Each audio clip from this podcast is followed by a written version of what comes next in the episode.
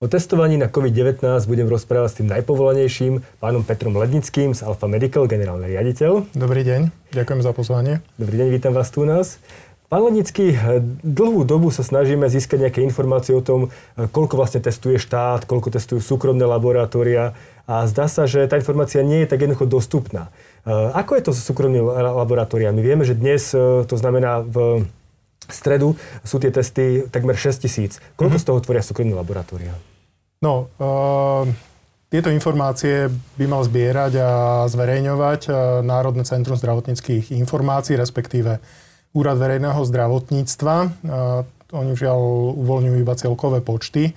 To znamená, nie je, nedá sa úplne na test presne učiť, koľko sú súkromné laboratória a koľko sú štátne. Ale ak vychádzame z kapacity štátnych laboratórií, ktoré je dnes okolo 1500 testov denne, tak celý ten zvyšok s najväčšou pravdepodobnosťou robia práve súkromné laboratória.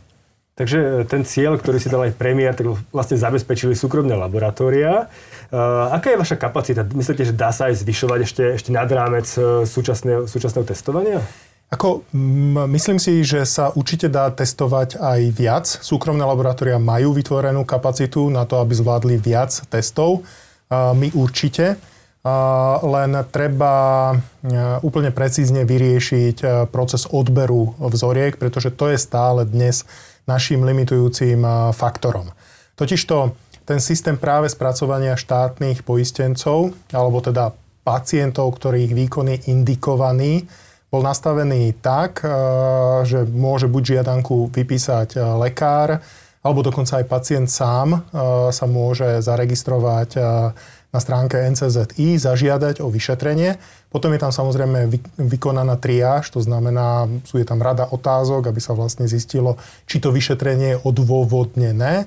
Ak áno, ak je indikované, tak je pacientovi vydaný tzv. COVID-19 pas, čo je elektronická letenka a zároveň je to unikátne číslo vzorky a to znamená, tú vzorku vieme odobrať na akomkoľvek odberovom mieste a zároveň ho potom vieme spracovať v akomkoľvek laboratóriu. Problémom je, že stále ako keby tých leteniek bolo, zdá sa mi, vystavovaných e, málo, pretože len u nás je to fakt ako na našich 8 odberových miestach, ktoré prevádzkujeme denne, je to, je to v podstate v rádoch desiatok e, pacientov. To znamená, ak by sa sprejaznil e, tento systém, bolo by možné odoberať väčší počet pacientov a tým pádom v laboratóriách by sme vedeli naplno využiť našu kapacitu. Takže veľká väčšina e, testovaných sú samoplacovia, ak tomu správne rozumiem. V tejto áno, v tomto okamihu áno. To znamená, my tiež aktívne e, testujeme samoplácov, a to či už zamestnávateľov, alebo e, priamo pacientov, ktorí si to, alebo klientov, ktorí si takéto testovanie objednajú, ale zároveň testujeme aj zdravotníkov, a zamestnancov, prípadne seniorov v DSS-kách. To sú ale činnosti, ktoré sú pro bono, ktoré robíme. Keď sa, keď tým rozmýšľam, tak e, si myslím, že možno viac bude práve uh, samoplácov, uh, alebo respektíve možno firiem, ktoré chcú testovať svojich zamestnancov ako, ako samoplácov. Áno, je to tak? Áno, určite, ako ten záujem firiem je uh, veľmi vysoký. Zároveň to pokladám ako za veľmi dobrý znak eh, starostlivosti o svojich eh, zamestnancov. Áno, ten záujem je veľký, ale musím povedať, že je veľký záujem aj eh, verejnosti. To ma teší. A rovnako nás môže tešiť aj informácia o tom, že skôršte tých počet nakazených dnes bol minimálny, bol po 10 opäť. Áno, áno. To znamená, že v podstate opäť sa potvrdzuje, že v podstate na Slovensku možno ani nebola epidémia COVID-19 v takom, zďaleka v takom rozsahu ako v ostatných krajinách. Ehm, myslíte si, že ešte nás čakajú nejaké väčšie problémy? To, či u nás bola epidémia, respektíve v akom rozsahu naozaj bola, to podľa mňa ukáže nakoniec až testovanie protilátok. Pretože PCR, to znamená, to je tá molekulová metóda, cez ktorú sa testuje, ono má pomerne úzke okno, ehm, v ktorom je naozaj využiteľná. Ona je veľmi presná metóda, povedal by som priam dokola, dokonala na identifikovanie tých infikovaných e, ľudí, pretože ona začína byť senzitívna od tretieho dňa, to znamená v rámci tretieho, štvrtého dňa po infikovaní je schopná už zaznamenať prítomnosť e, víru. Napríklad samotné symptómy sú zvyčajne až 5. alebo 7. deň sa prejavujú, to znamená, tá PCR je schopná zachytiť to ochorenie ešte skôr, ako sa ukážu symptómy. Na druhú stranu ale jej senzitivita už začína klesať po 14. dni.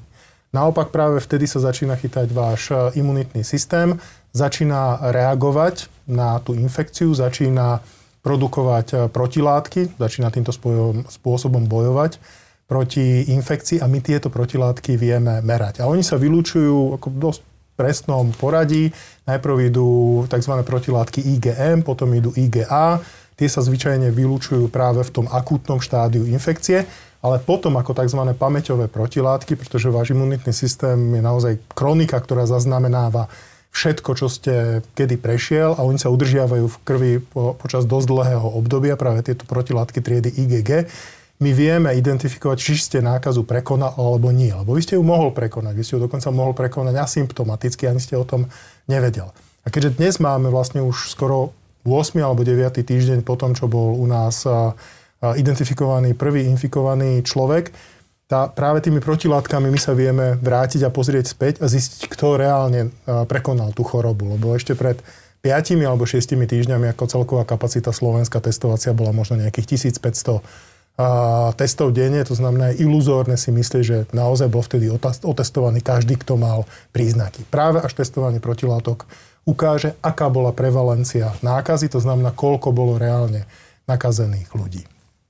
E, hovorili ste o tom, teda, že máme dva testy. Ten prvý je výterový, ten PCR, ano. a druhý je krvný test, ano. protilátkový test. E, v tom čísle, ktoré sme si hovorili pred chvíľočkou, tých 5700, alebo koľko testov to bolo, e, sú počítané oba testy, alebo iba ten PCR test? My vykazujeme aj to testovanie protilátok, lenže to, keďže je na začiatku, tak to sa fakt dneska jedná iba v rádoch desiatok prípadov, takže to číslo je dneska v tých celkových číslach zanedbateľné. Ale samozrejme my vykazujeme, aby sa nejakým spôsobom nekrivili štatistiky, a, a, aj testovanie prvým, to znamená tým PCR-kom cez ten výter, aj testovanie krvi, to znamená na protilátky. Práve minulý týždeň ste otvorili alebo spustili to e, možnosť testovať e, protilátky. Neviem, robíte to ako jediný na Slovensku, alebo je viac spoločností, ktoré to robia? Zatiaľ podľa mňa dostupných informácií sme jediní, ktorí to spustili na Slovensku, myslím teda presné laboratórne ELISA testovanie ale postupne si myslím, že aj všetky ostatné laboratória na to skôr alebo neskôr prídu. Ale áno, nám sa to podarilo spustiť ako prvým a zároveň sme začali aktívne spolupracovať napríklad s Ústavom infekčných ochorení tu Univerzitnej nemocnice v Bratislave. Taktiež máme spoluprácu s Martinskou univerzitnou nemocnicou a už sa to aj využilo priamo pri odbere vzoriek, že už sa tie vzorky odoberali a testovali obidvoma spôsobmi. To znamená aj pcr aby sme vedeli odhaliť tých aktívne infikovaných, ale zároveň aj na protilátky, aby sme vedeli identifikovať, ktorí už si tú nákazu prekonali. Z toho, ako ja rozumiem e, testovaniu protilátok, tak je to zatiaľ ešte celkom problematická vec oproti PCR, ktoré je vysoko špecifické a senzitívne. Protilátky možno nie sú až také senzitívne. Neviem, teda, aké kvalitné tie testy máte vy. Samoz, takto. Jedná sa naozaj o presné laboratórne testovanie. To testovanie je vysoko senzitívne. Tam je skôr iná otázka. A to znamená, kedy sa tie protilátky začínajú vylúčovať, to znamená, kedy uh, váš imunitný systém zareaguje.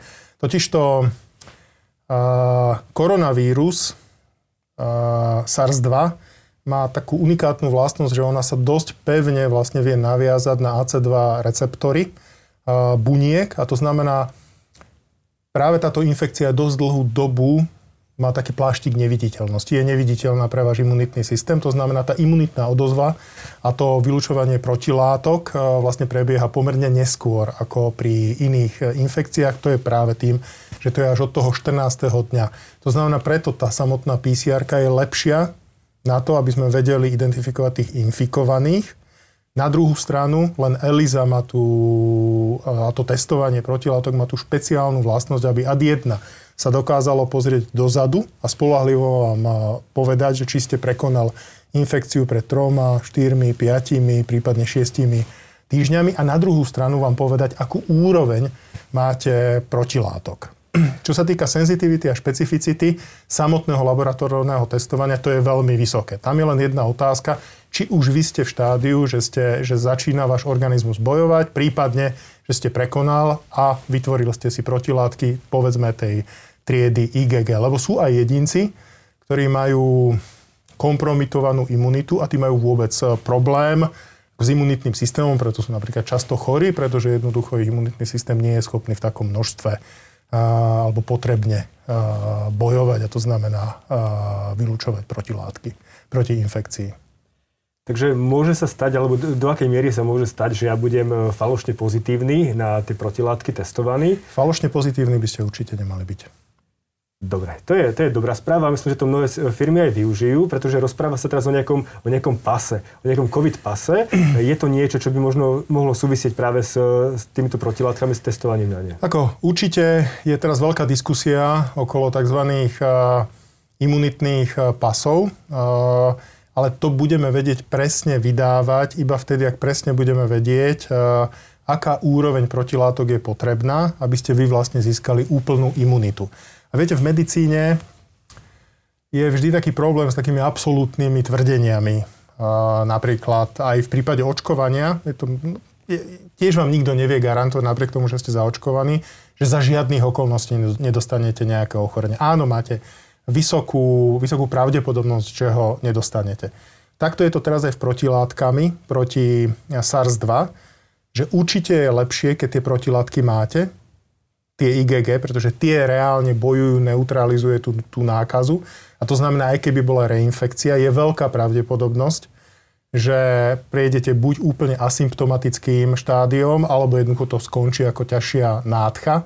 Ale na druhú stranu dnes ešte nie je nejaký vedecký úzus, koľko vlastne tých protilátok bude postačovať na to, aby sme virtuálne mohli dať tzv. imunitný pas. Ale určite sú lepšie pripravení ľudia, na druhú predpokladanú vlnu infekcie tí, ktorí už si tou infekciou prešli, to znamená majú vytvorené protilátky a určite to ochorenie druhýkrát ďaleko lepšie zvládnu ako tí, ktorí žiadne protilátky nemajú. Protilátky sú skrátka tí naši bojovníci, ktorí proti infekcii bojujú. Skutočne to, čo hovoríte, je problémom, pretože e, v niektorých médiách, respektíve v niektorých štúdiách sa ukazuje to, že, že stále sa nevie, ako dlho budú trvať tie protilátky v, v tele. E, pri, tuším, e, MERSE to boli dva roky, ak sa nemýlim, alebo nejaká taká dlhá doba. Takže uvidíme len to, čo nám vlastne ukážu ďalšie nejaké, nejaké štúdie. možno, možno zaujímavé je pozrieť sa na to z trošku iného hľadiska. to znamená, že že e, ako by sa mali štáty alebo respektíve firmy postaviť k tomu, aby dokázali ochrániť svojich buď obyvateľov alebo svojich e, svojich zamestnancov, e, pretože testovanie asi bude fungovať ešte ďalšie mesiace ano, a v veľké, veľkej miery. Myslíte si, že na Slovensku táto úroveň povedzme 5000 testov je dostatočná na ochranu a prevenciu ľudí?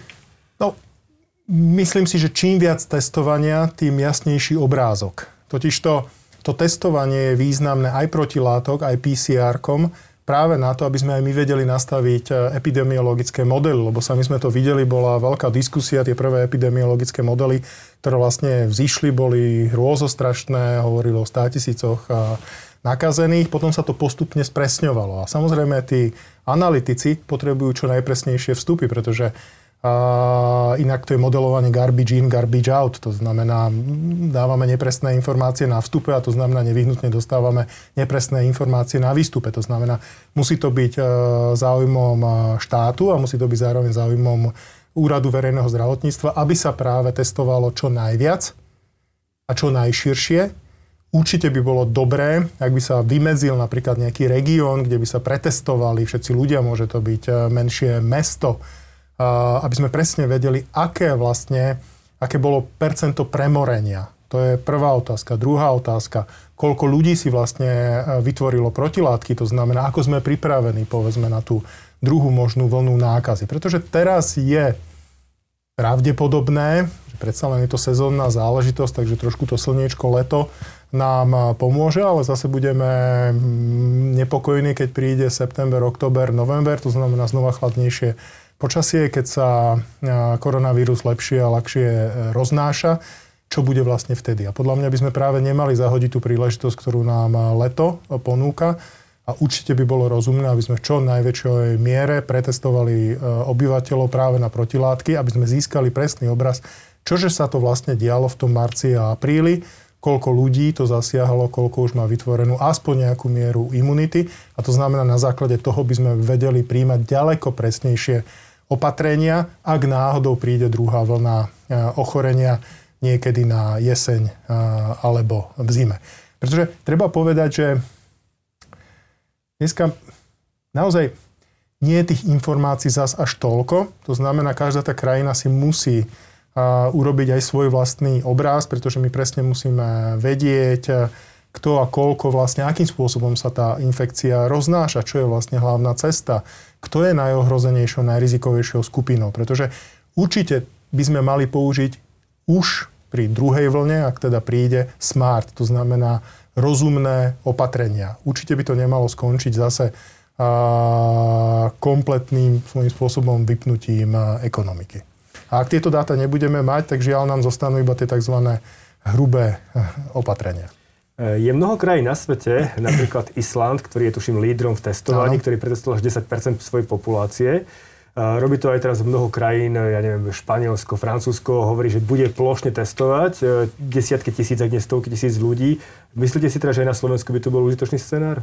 Určite, určite. Ako, ja si nemyslím, že by to boli zás v pomere k tomu, aké rizika nám hrozia, buď z príliš dlhých karanténnych, tvrdých opatrení, však vidíme, ako to zasahuje ekonomiku, hospodárstvo a tam hovoríme o miliardových e, stratách. To znamená, získať lepšie a presnejšie epidemiologické dáta je jednoducho pre nás kľúčové.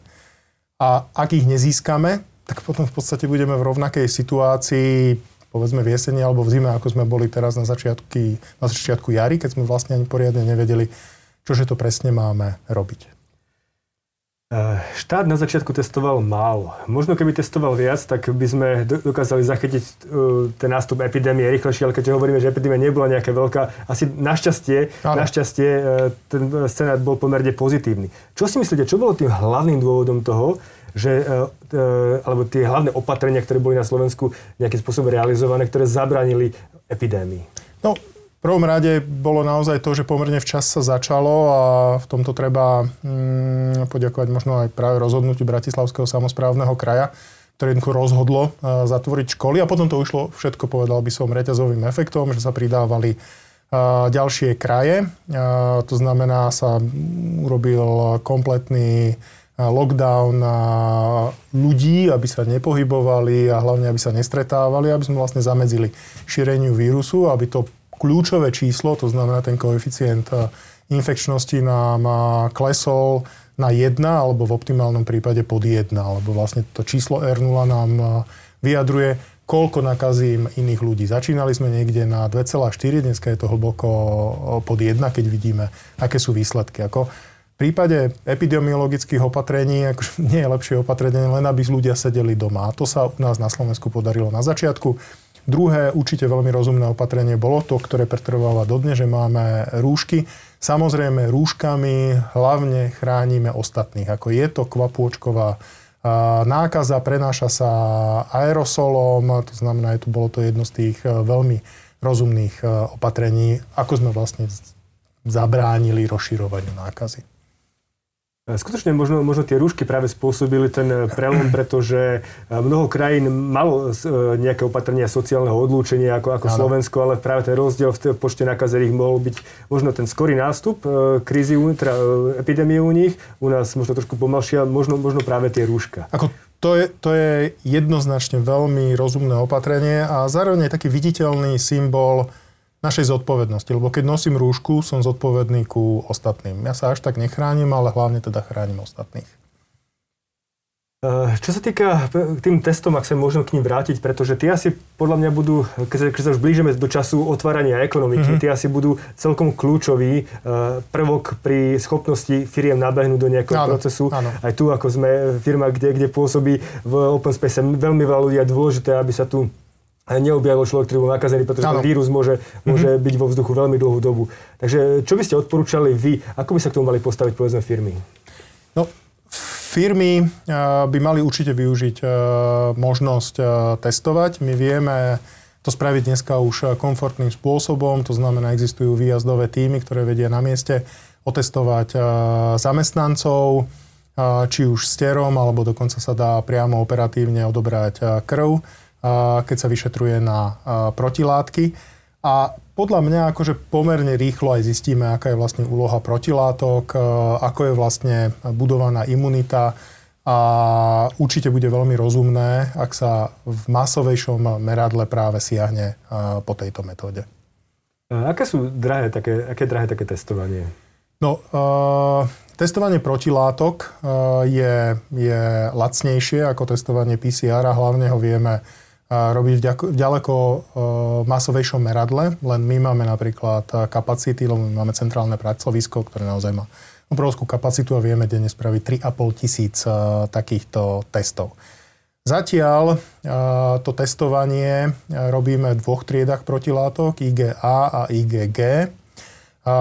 V súčasnosti je tá cena za obidve tieto protilátky 38 eur, ale my naviac ešte robíme, aby sme práve vylúčili tých, ktorí majú problém s imunitou, robíme aj celkové IgG, nielen tie špecifické proti koronavírusu, ale aj celkové, aby sme vedeli povedať ľuďom, ktorí vôbec majú problém s imunitou. Viete, ako u vás to, že máte nulové IgG, nemusí znamenať, že ste sa nestretli s koronou, ale naopak, že vy jednoducho celkovo máte problém. Takže technicky vy, vyšetrujeme 4 triedy protilátok.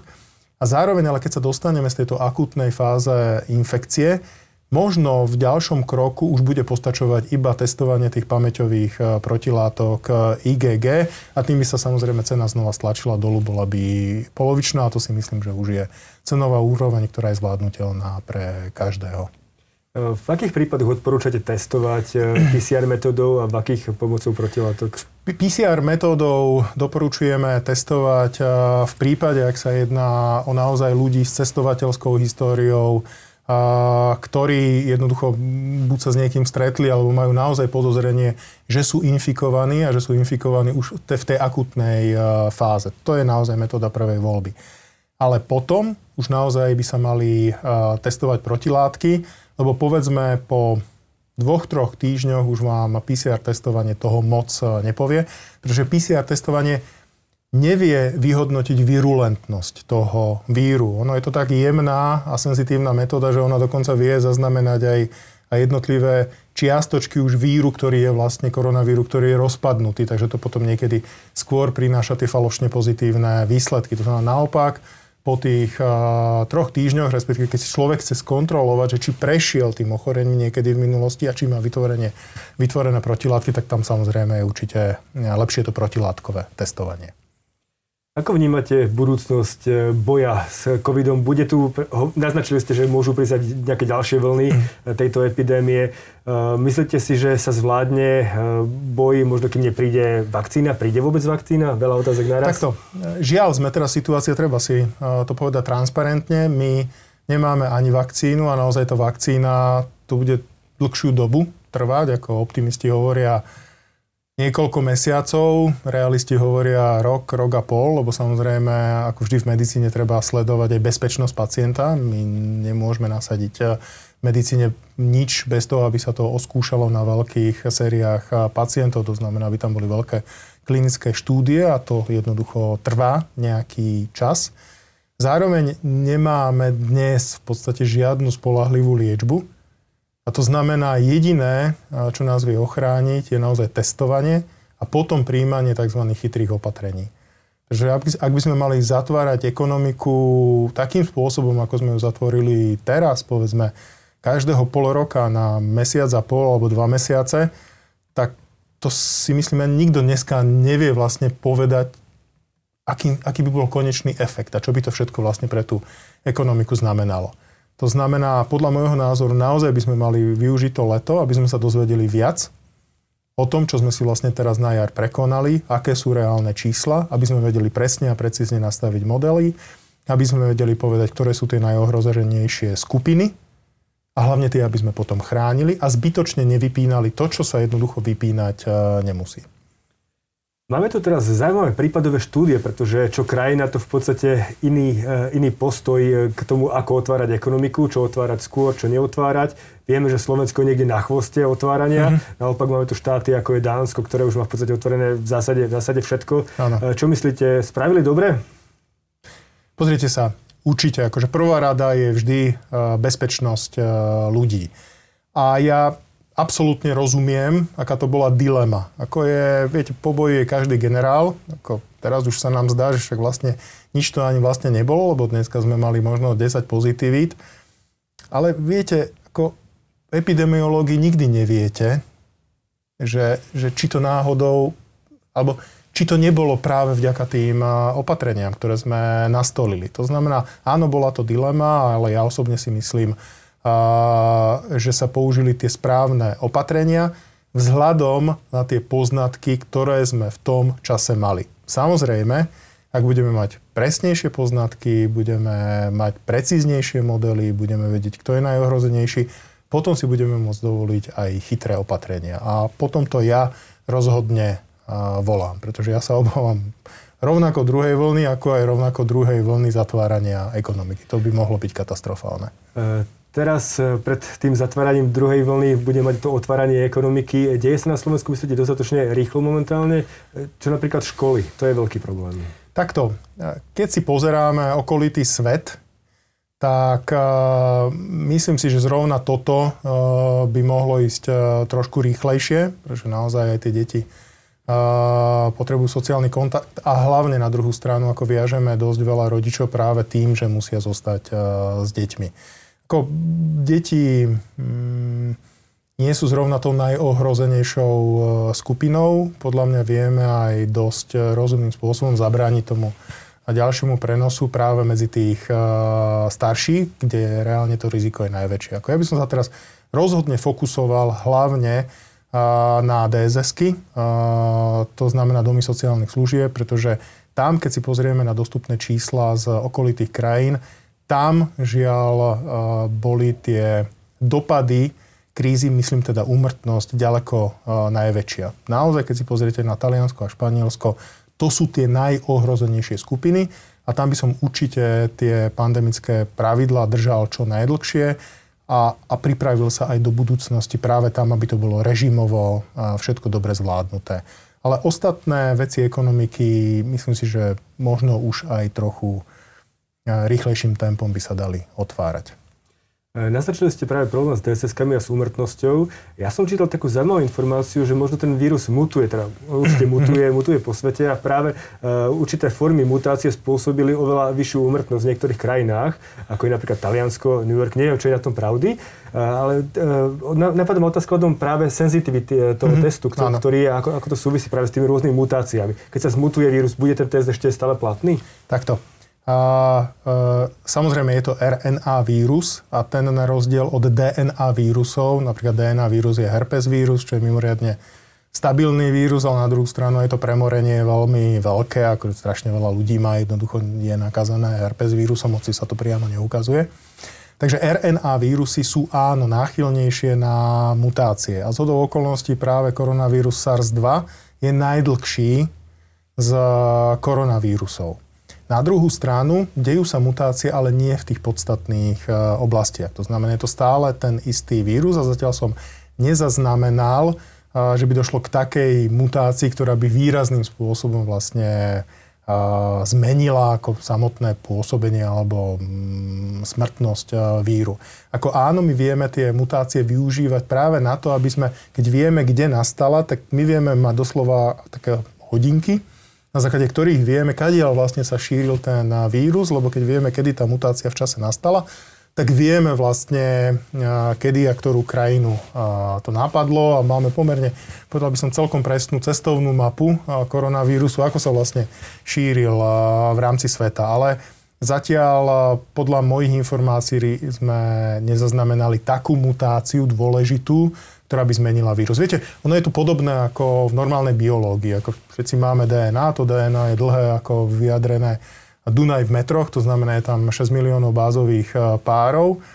A, ale, a, a samozrejme máme to rozlišné, len niektoré mutácie alebo zmeny v DNA sú prírodzené. Napríklad vy máte modré oči, ja mám hnedé oči, to znamená, to je, povedal by som, bežný rozdiel. Ale potom sú aj také, ktoré sú patogenické a to znamená, už koreláciu s nejakým e, ochorením.